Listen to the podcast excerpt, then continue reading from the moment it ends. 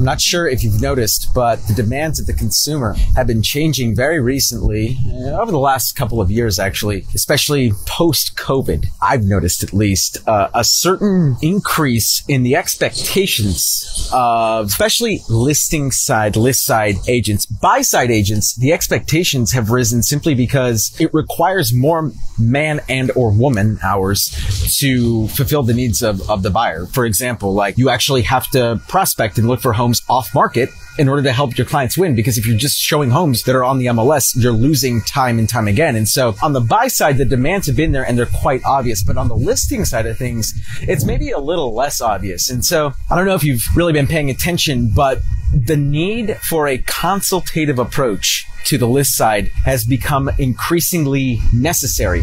Meaning it's very infrequent now that you get a come list me call where the seller's ready to go this weekend. There is a lot of work. There's a lot of preparation that needs to happen in order to get the home ready and prepared for sale. And these, the sellers just simply aren't ready anymore to list their home eh, right away. And there are several different things that are required in order to get the home ready for sale. And it is more of a consultative type of approach that is winning in this market. And I believe that this type of consultative strategy, this consultative approach is going to be the predominant used way to sell homes moving forward. Meaning I don't believe that in three to five years, the majority of listings will be taken right and like you'll put the home on the market right away. I believe that it will be a three to six month process to prepare the home for sale. I'm not talking about renovations, by the way. Like that's a whole nother beast. I'm just talking about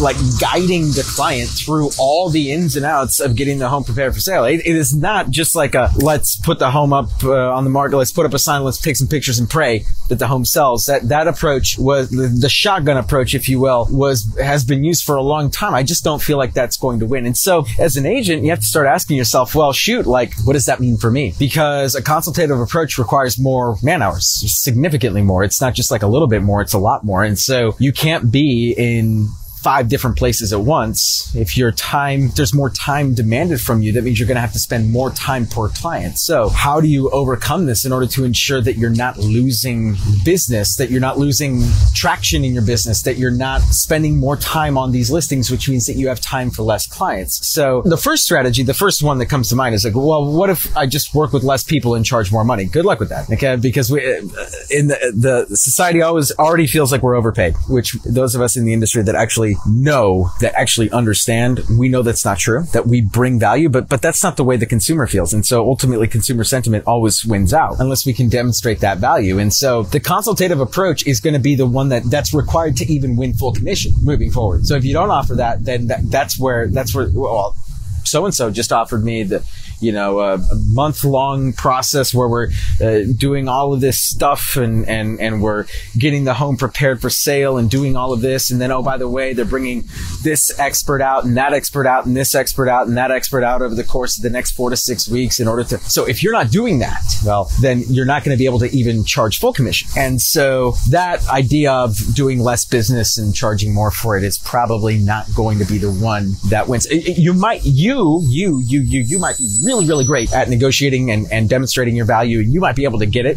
So there might be some of us that are watching this video that can actually successfully implement that strategy. But the, other one is actually having more resources at your disposal, meaning someone else is doing all of that management for you. That's not you. And uh, some of us have that internally. We have a listing manager or an operations director or somebody that can do that. But for the masses, especially here in Silicon Valley, where like, you know, m- most agents live in that sweet spot of 10 to 20 bills a year and doing really good business, but not necessarily savvy with building out operations. They don't need to be. But I would argue that moving forward, that's going to be a necessity for agents here in Silicon Valley and agents all over the country, really, but especially here in this area. So more resources. What does that mean? Well, I, I guarantee you that it's not the resources being offered by your broker right now. I know what all of them offer. None of them offer what you need. You need a full-time listing manager that can manage your listings from step one to step 100 and everything in between. And not only that, but a marketing team and a creative team. You need it all. But the truth is, is that the brokers are so far behind now, they, they, they won't be able to catch up because there are other, there are other operations that are popping up left and right that are offering these services that are going to win out. And it's time for you to wake up because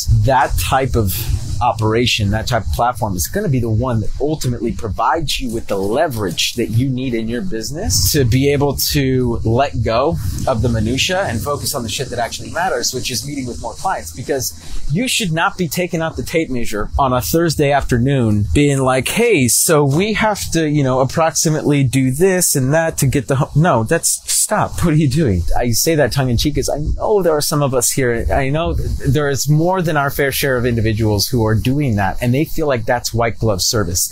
That is not white glove service. In fact, I would say that's doing more harm to the seller than good. Why? You're an agent. You're a negotiator. You're a badass negotiator. You should be out there finding buyers for your client, going out there and negotiating for your client, not sitting there and doing handyman work, doing operational management type work. Leave that to a professional that actually specializes in that because that's how you bring the most value by delegating the stuff that you are not supposed to be doing and delegating it to somebody that can do it 10 times better than you can. That's the operation of the future.